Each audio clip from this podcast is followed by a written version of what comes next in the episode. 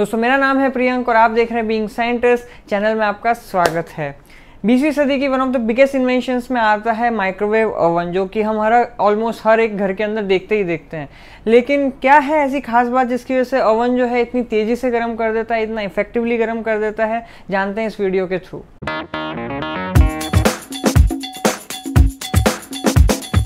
देखो तो सबसे पहले ओवन कैसे काम करता है, उसको समझने से पहले हमें ये भी समझना ज़रूरी है कि हीट कैसे जनरेट होती है।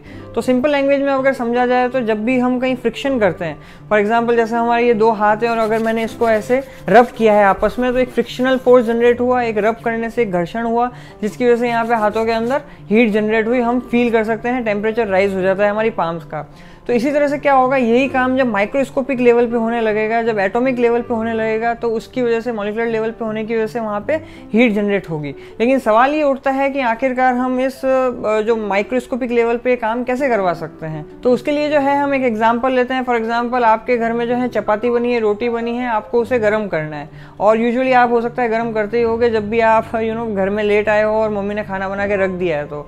तो वहाँ पर अब आप जैसे आए और वहाँ पर आपको रोटी गर्म करना है तो आप उसको ओवन में रखते हो अब लेकिन रोटी के अंदर क्या है? रोटी का जो कंटेंट है वो मेनली क्या है? या तो शुगर का है या फिर उसमें वाटर कंटेंट है राइट और फाइबर वगैरह भी है, लेकिन मेनली हम बात करते हैं जैसे वाटर एंड शुगर है।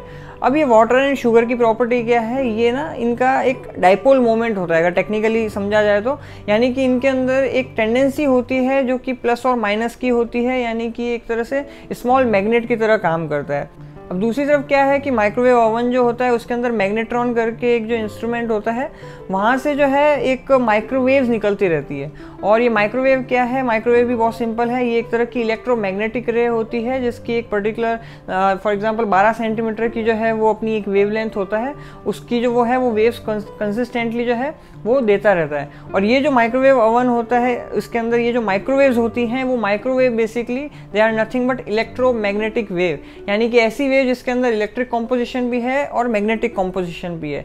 तो ये तो आपको पता ही होगा कि जब भी जो है दो मैग्नेट एक दूसरे के कांटेक्ट में आती है तो या तो वो एक दूसरे को रिपेल करती है, या तो एक दूसरे, एक तरफ़, दूसरे की तरफ़ अट्रैक्ट होती है। अब जैसे ही हमने माइक्रोवेव ओवन ऑन किया और वहाँ पे हमने वो इलेक्ट्रोमैग्नेटिक वेव जो कि एक तरह से माइक्रोवेव दी स्पेसिफिकली तो वहाँ पे जो उसका मैग्नेटिक कॉम्पोजिशन है उस वेव के अंदर वो मैग्नेटिक कॉम्पोजिशन जो है, आपका जो अभी हमने जो बात की कि जैसे उसके अंदर वाटर कंटेंट है शुगर कंटेंट है तो वो भी एज अ मैग्नेट की तरह काम कर रहे हैं स्मॉल मैग्नेट की तरह। तो ये एक तरफ़ मैग्नेट हो गई, दूसरी तरफ़ जो मैग्नेट है वो आपकी वेव हो गई।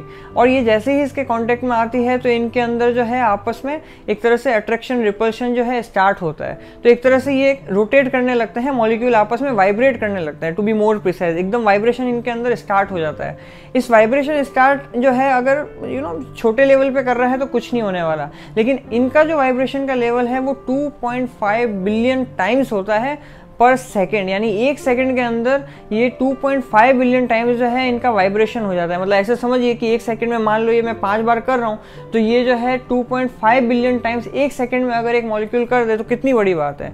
और सोचो कि अगर उस रोटी के अंदर जितने भी वहाँ पे वाटर मॉलिक्यूल हैं, वो इस माइक्रोवेव ओवन के स्टार्ट करते ही जो माइक्रोवेव आने की वजह से अगर वो सारे इस तरह से अगर वाइब्रेट करने लग जाए तो वो आपस में एक दूसरे से टकराएँगे। और जैसे ही टकराएँगे एक एक तरह से जैसे मैंने आपको समझाने के लिए जैसे वहाँ पे फ्रिक्शनल फोर्स बोला था तो यहाँ पे भी इनमें कॉलिजन होने की वजह से यहाँ पे जो है इनमें हीट जनरेट होगी और वो हीट जनरेट होने की वजह से वो जो जो भी रोटी है आपकी या जो भी सामान है, वो एकदम क्विकली गर्म हो जाएगा एज़ कंपेयर टू जो आपका टिपिकल ओवन होता है या कहीं पे आप और कहीं गर्म करते हैं गैस वगैरह पे, उसके मुकाबले। लेकिन ध्यान रहे कि इनकी जो डेप्थ है वो एक से दो इंच तक ही होती है, इससे ज़्यादा नहीं होती। तो कहने का मतलब ये है कि अगर मान लो आप कोई ऐसा चीज़ गर्म करना चाह रहे हैं जो कि बहुत ज़्यादा थिक है, एक से दो इंच से ज़्यादा उसका जो है वो डेप्थ है या ऐसा कुछ है तो वो हो सकता है सिर्फ़ पेरीफेरी से कर दे, ऊपर ऊपर से कर दे, लेकिन अंदर से कर ही ना पाए, क्योंकि जो ये माइक्रोवेव निकल रही है, उसकी इतनी कैपेसिटी नहीं है कि वो उसके आगे तक उसे पेनिट्रेट करके जा सके।